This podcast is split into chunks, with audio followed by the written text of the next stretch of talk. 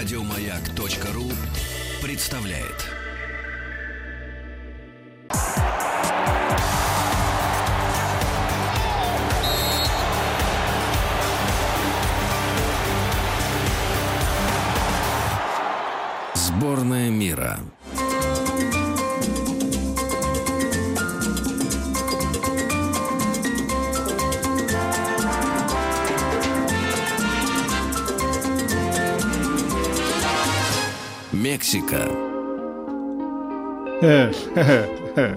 Добрый день, уважаемые радиослушатели. В эфире, ну что же добавить, кроме того, что она культовая легендарная программа. Мне такое Ее постоянный что ведущий. год не было. Да, у меня ощущение, что у меня 8 не было, но ничего не изменилось. В, Ее постоянный ведущий Фадей Берендей, Сова. В эм, дупле спала. Да, да, да, да. Дро, Юс-Юс. И мы в рамках э, значит, вот, неутихающего проекта «Сборная мира». Да, осталось да, да. сколько уж? Совсем немного. Ну, осталось месяц. совсем, да. Месяц с небольшим остался до чемпионата по футбольшпилину. Да, И- да, да. Я продолжаю открывать стадионы. Да ты просто магнат какой-то. Сколько ты уже Ой, не знаю. Ну, колешу по стране. колешу, да, да. А в чем меня не взяла-то? В Нижний Новгород? Да, вместе же собирались. Ну, ты был как-то непреклонен, и билеты у тебя уже были в другой город. А почему надо было именно вот подгадать под это время? Я не знаю, так получается. Всегда. Поехали завтра со мной. Волгоград. Я не могу бросить радиослушателей, понимаешь? Ну, вот видишь, Ну, опять не штука. складывается. Да, да, да. Короче говоря, ам, э, мы рады вас слышать. Поздравляем э, нас всех с Днем радио. Мгм. Вот э, такой у нас день и такое радио. Вот. И э, сегодня мы поговорим э, с нашей прекрасной гостьей. Она искусствовед, специалист в области истории дизайна и искусства 19-20 веков, преподаватель истории и теории стилей в Международной школе дизайна Анна Борисова. Здрасте, Аня. Здрасте, очень Мы приятно. поговорим про Фриду Кало. Дарина, последний слог, наверное, или Калу? Как это делать? Называют и так, и так. В принципе, оба варианта допустимы. Вот а, я помню, э, Сальма Хайек ее играла в фильме. Да, а, С Бандерасом. С Бандерасом, да, вот. И, а больше уже и не помню. Мне кажется, что любой, кто э, нарисует себе такие брови, вот сросшиеся Да. по одной прямой, ему на бровь все будут Да, похожи да. на Фриду Кало. Помню, что страшна она была. эм, Сальма Хайек не удалось сделать такой страшной, какой была значит, Фрида А Кало. ты знаешь, вот я сейчас смотрю всем фотографии, а, ну она же очень часто писала автопортреты свои. А я в основном автопортреты. Вот мне кажется, что она как-то очень гротескно себя изображала, нет? потому что фотографии не Нет, такие уж. он- она... Ну, просто все дело в том, что она себя предъявляла как а, мученицу, да, почти в христианском смысле. Ну давайте все сначала. Да, прям- давайте. да, вы- Давайте. Вы, поняли, мы говорим про Мексику, поскольку у нас типа культурная программа, мы говорим про культурных людей из Мексики, значит, это вот не в смысле воспитанных, а людей Мгм. культуры. Вот Фрида Кало яркий представитель мексиканской культуры. Фрида Кало, она, конечно, особенно интересна для нас в России. Наверное, именно тем, что эм, с нашей страной ее многое связывает. И не только ее, но и ее мужа, да, Диего Ривера, известного художника. А так как Фрида Кало, она себя просто ассоциировала а, в единое целое с Диего Риверой, то это как бы имеет такое двойное значение. А, ну, кроме того, э, вот вы упомянули фильм о Мгм. Фриде, и да, конечно, многие узнают о ней благодаря этому фильму, а это одна часть, да, людей. А другая часть, не связанная с искусством, конечно же, прежде всего а, удивляются, да, тому, что она была очень больной человек, ну, практически инвалид, в общем, инвалид. И э, как бы вот эта ее биографическая э, сторона, она перевешивает, собственно, то, что она создавала в рамках искусства. А, но, э, в принципе, э, так как в искусствоведении существуют две такие линии, изучать художника через биографию, и это так не совсем, не айс, А мне так. кажется, это и гораздо интересней. И вторая научная, это, собственно, через произведение искусства. Но вот Фрида это как раз тот случай, когда одно неотделимо от другого. А вообще, что любопытно, э, несмотря вот на такое наше восприятие, да, что Фрида Кало Мексика, на самом деле ее история это начинается в Германии, потому что ее э, отец это сын венгерских евреев, которые э, переехали в Германию, и э, довольно быстро у Вильгельма Кало умерла мать. Э, новая жена отца его не взлюбила, соответственно, отец снабдил его деньгами, сказал, езжай, сынок, куда хочешь. А, ну и Вильгельм поехал в Мексику. Вот такой вот экстравагантный выбор, в общем, да, а, который, видимо, этот характер потом в дочери и проявился. А, в общем-то, приехав в Мексику, он поменял имя.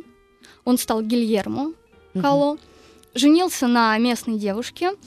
Девушка была неграмотная, как, в общем, большинство населения Мексики на тот момент. А, но, тем не менее, такая большая любовь. А, и а, в этом браке Фрида родилась, а, кажется, третья или четвертая. В общем, она была Она же такой... больной, э, по-моему, Нет, с полиомиелитом, нет? Она, нет, смотрите, она, э, в принципе, была такой очень активный боевой ребенок, но вот как раз э, в 6 лет, да, она заразилась полиомиелитом. А, вот что. И тут начались проблемы в связи с тем, что ее мать, которая слишком болезненно реагировала на э, болезнь дочери, она как бы не давала возможности Фриде э, не пожаловаться, э, не как-то э, обсудить это все, потому что Фрида видела, что мать э, буквально падает в обморок от ее состояния. Она с детства привыкла замыкаться в себе и даже выдумала себе подругу, То есть вот с которой разговаривала. А, но тем не менее ей удалось восстановиться. Я тоже выдумала. Сам с собой. Да, Петь? Ну, на самом деле многим детям свойственно.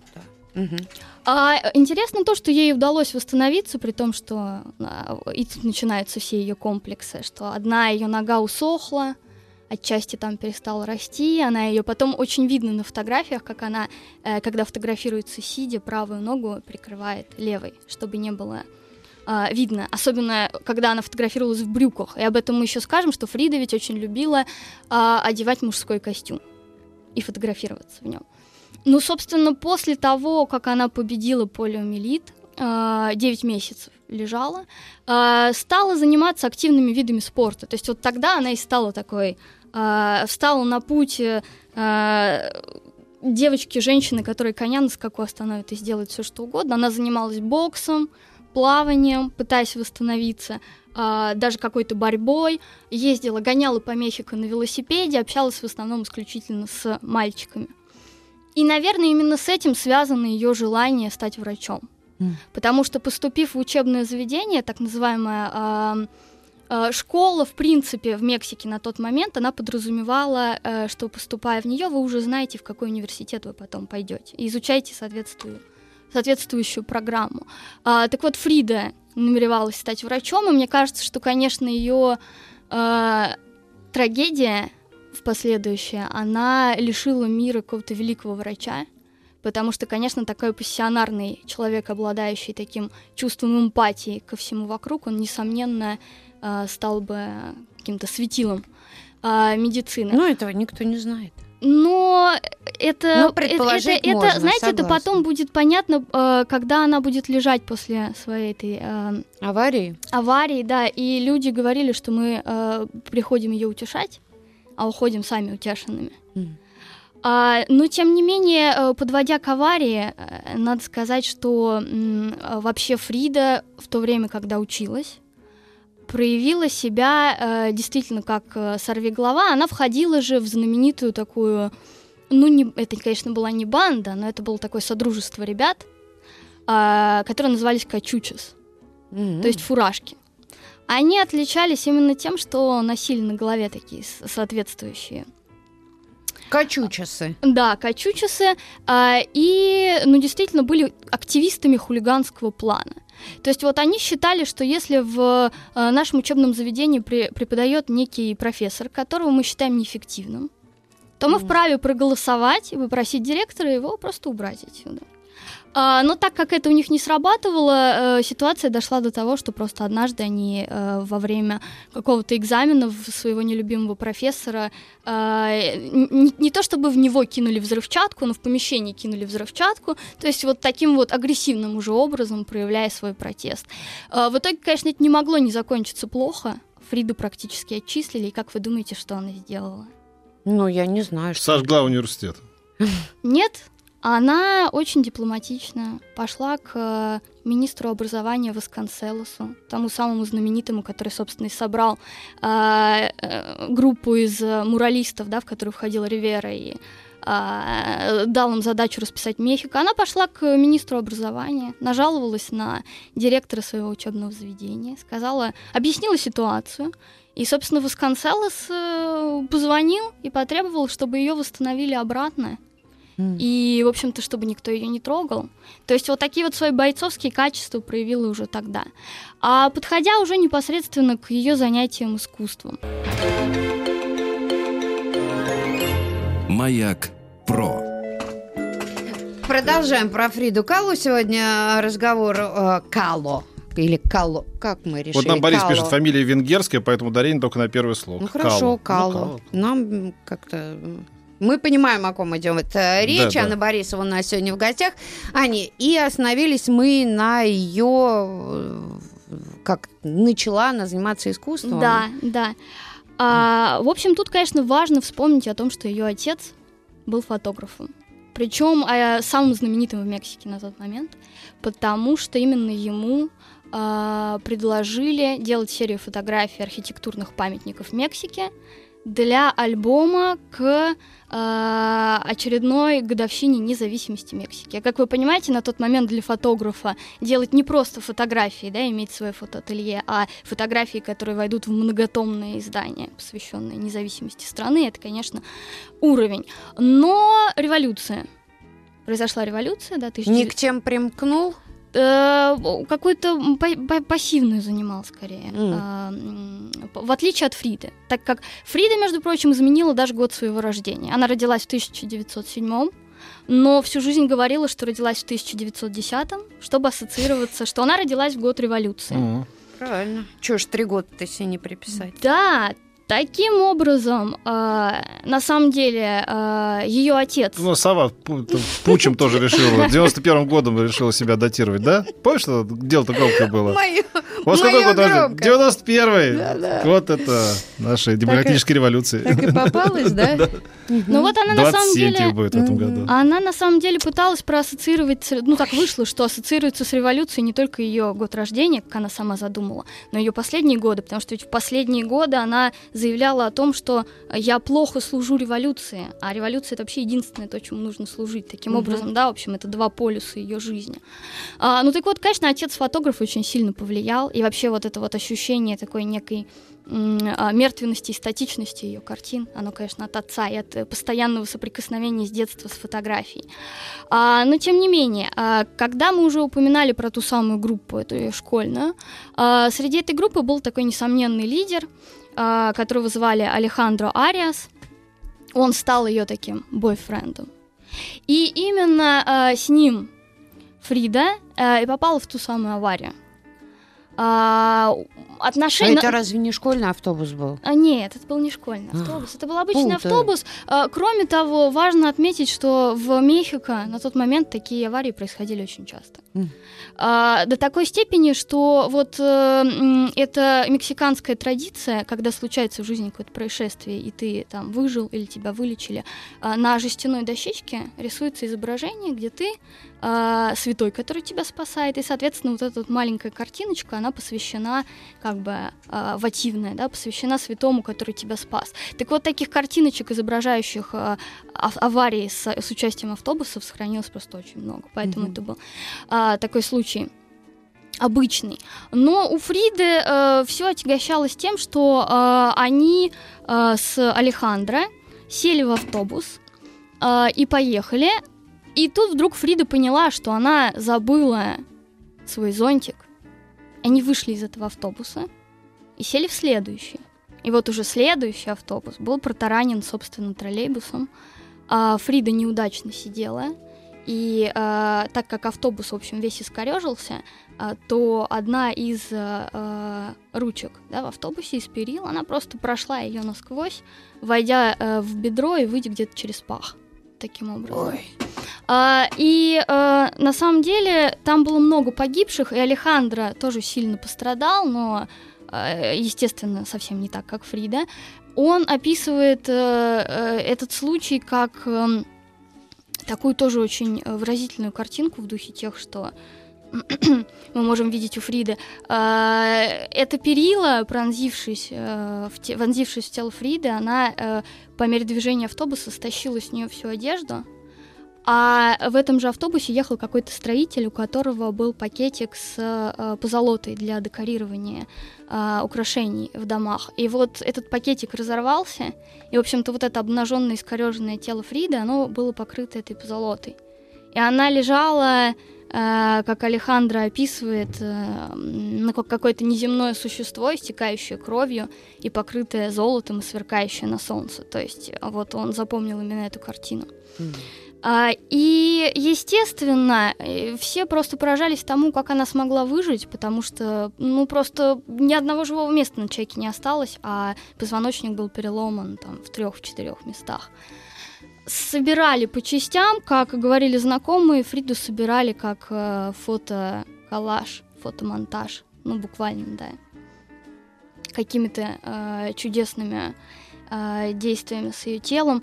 Но э, переходя к искусству, в общем, надо сказать, что Фрида начала заниматься искусством из-за любви, потому что она Алехандро очень любила, э, прежде всего за его интеллектуальность. А он, естественно, не мог, после того, как она стала инвалидом, он не мог не продолжать жить своей жизнью, он продолжал учиться. Он а ездил... когда же этот э, вот э, попал в ее жизнь-то художник? когда она позже. А, позже. позже. Да, то есть начинается на самом Ой. деле все с этого Алехандра.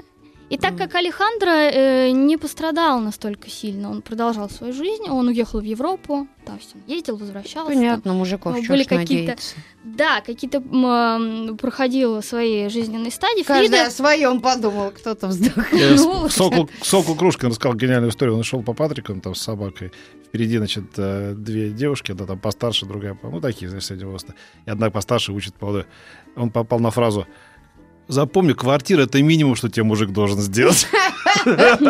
Вот это просто вот хорошая история. Извините, это маленькое Ну, кстати, совсем не про Фриду, потому что она была же супер феминистка потом.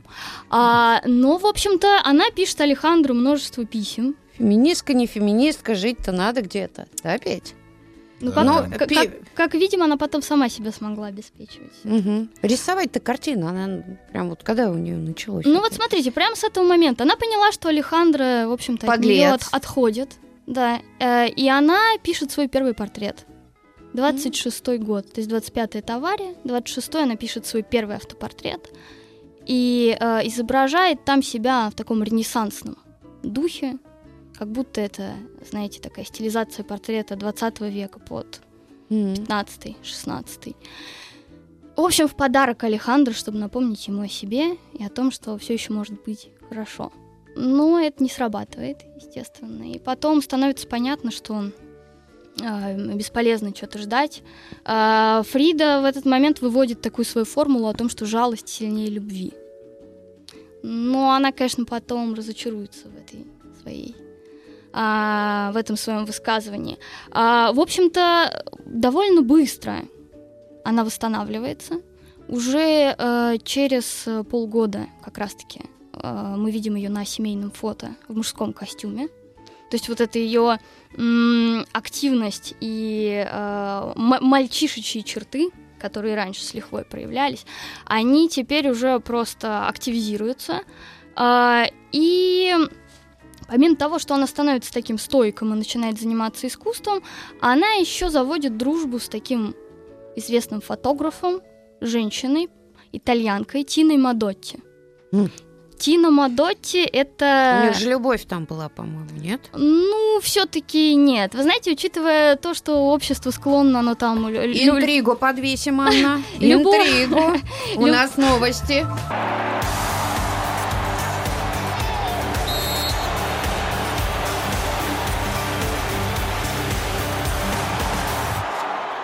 Сборная мира.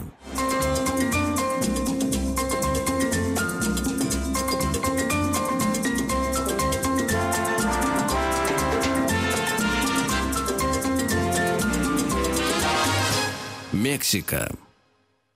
Заставоч... Заставочка какая. Ах, хороша ты, килки сразу. Да, Ох, представила да, себе. Да. Эх, мы в Мексике, и говорим мы сегодня о Фриде Кало. И остановились на том, что она все-таки начала писать картины. Да. И начала активную политическую деятельность, я так понимаю. Она в коммунистическую партию-то когда вступила? В 28 году.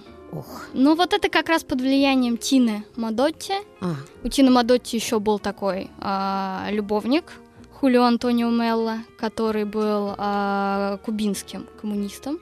А, там же в этой компании тусовался Диего Ривера. м. И вот э, тут есть такая легенда по поводу того, как э, Фрида и Диего Ривера познакомились. Кто-то говорит, что еще в школе, в 21-22 году, когда Ривера расписывал у них в школе одну из один из залов. Он был эм, известный в Мексике? Он Ривера? был очень известен. Вот к тому, во-первых, он был же, ну, около 20 лет ее старше. А Вот, он был очень известен, он же успел еще до того пожить э, в Испании, пожить во Франции. Во Франции, между прочим, у Риверы было аж две русских жены. Одна из них Неплохо художница, устроился. художница Ангелина Белова. А когда она решила выйти за него замуж, он сказал, «О, это несчастная э, делает там самый неудачный поступок в своей жизни, выходит за меня замуж. Ну, позерство. А Мгм. вторая знаменитая художница наша под псевдонимом Маревна, то есть морская царевна сокращенно, а, одна из эм, ну, таких тоже амазонок авангард на тот момент, э, родила от него дочку. Диего Ривера сказал, что не моя. У него спросили, почему. Он говорит, потому что зачали в момент краткого перемирия. Не считается. То есть вот уже такая богатая... Хорошо так жить, да? Да, у него была богатая история в этом плане. Ну и вот он встречает Фриду. Легенда гласит о том, что на очередной вечеринке у Тины Мадотти э, громко играл патефон, музыка. У Риверы было плохое настроение. Он кому-то там что-то по политической части в этот момент доказывал. И просто устав перекрикивать этот патефон, он достал револьвер, который носил с собой всегда, даже на лесах, когда расписывал лес Мгм. э, то есть стены расписывал, и выстрелил. Музыка затихла, э, соответственно, все обернулись, и Фрида тоже. Кто это? Это оказался Ривера. И, в общем-то, Фрида якобы именно в тот момент вот, им заинтересовалась э, особенно активно. Ну и после чего просто решила узнать его мнение о своих работах. Э, она, недолго думая, собрала то, что у нее было к этому моменту из лучшего, и пошла э, в в каком-то из э, дворцов он в этот момент делал роспись. Она э, крикнула ему снизу, господин Ривера, я тут к вам не кокетничать, а с конкретным вопросом. Посмотрите, скажите, стоит мне этим, этим всем заниматься или не стоит. Он посмотрел, сказал, что да, имеет смысл продолжать, и попросил ее к воскресенью написать что-нибудь еще, а он придет и, собственно, уже окончательное слово свое скажет. А, В принципе, он, конечно, был от нее в восторге. В восторге от того, что самоучка, от того, что э, вроде бы побитая жизнью, но тем не менее с такой силой воли. Э, гораздо, как бы сказать, женщина, которая гораздо сильнее, чем он э, во всех смыслах. Э, и, наверное, это его привлекало не случайно. Потом Фрида будет изображать на портретах себя, э, держащей на руках маленького Диего Риверу. То есть вот он там реально как э, такой младенец с лицом а, взрослого мужчины. А, в общем, в 29 году они поженились. Э, любопытно, что когда Диего Ривера пришел к ней домой, то отец Фриды Калла отозвал его и сказал, что ну что-то вроде, может, лучше не стоит, у нее же ужасный характер. А Диего Ривера сказал, нет, мне подходит, и тогда отец заявил, ну, главное было предупредить тебя, что она дьявол. Вот, а Мгм. так будьте счастливы. Мать Хороший такой отеческий совет. Э, У меня дочка дьявол, там 666 не обращай внимания, если, в принципе. В общем, посочувствовали Да, ему. да, Мать была За вообще против. Мать была против, потому что Ривера была атеистом, а мать Фриды Кала была католичкой, и Фрида, в общем, была воспитана э, в такой атмосфере. А, мать сказала, что, боже, да это разве возможен такой брак? Брак голубки и слона. Ну, а, да, надо понимать, что Ривера это был такой не, не особо симпатичный, крупный, толстый мужчина, но обладающий там, да, взамен э, недостатков внешности огромным обаянием и привлекавший просто всех женщин. Он вокруг. был состоятельным человеком. Ам, ну, по большей части, да. Из-за Мгм. своей скандальности он часто мог потерять какие-то заказы.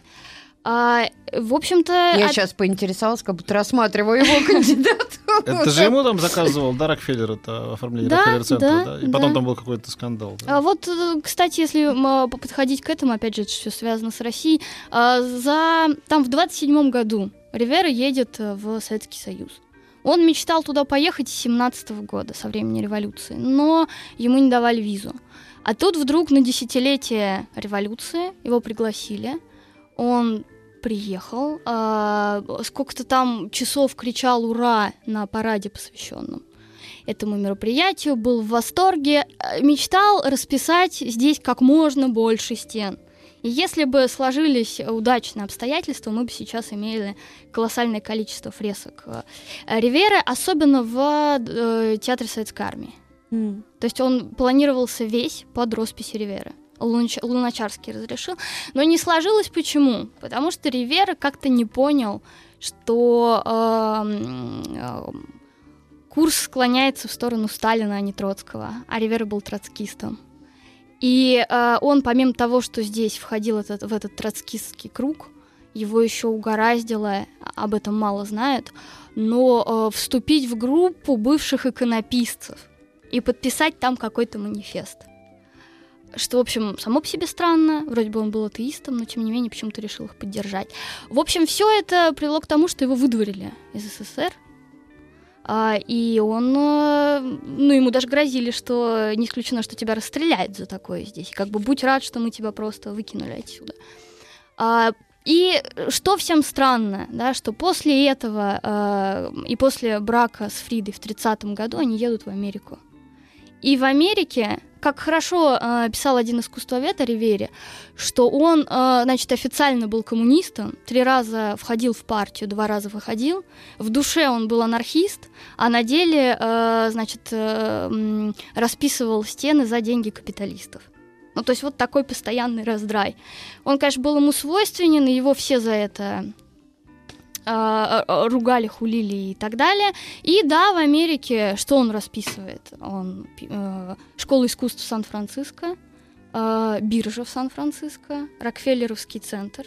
И тот скандальный момент, когда э, он э, изображает там огромный портрет Ленина, и, в общем-то, ему намекают на то, что ты с ума сошел, и сбивают потом эту фреску, убирают ее.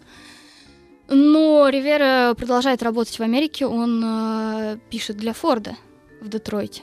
э, и в Центре искусств Детройта, и э, для Форда. И, в общем, когда у него спрашивают, а как же коммунизм, он говорит, что да вот я нахожу э, идеальное воплощение э, коммунизма в этих работающих фордовских фабриках. А Фрида что делала в Америке? Фрида как раз-таки тихо продолжала писать, никому неизвестно, писала исключительно для себя, как бы сублимируя в этом все свои проблемы. А она поначалу видела себя исключительно женой великого художника. Э, Ей в Америке не нравится. Э, Она мало того, что сделала аборт еще после свадьбы, тут у нее случился выкидыш э, со всеми там страшными последствиями в жаркую летнюю погоду. После этого она просит Диего вернуться в Мексику М. домой.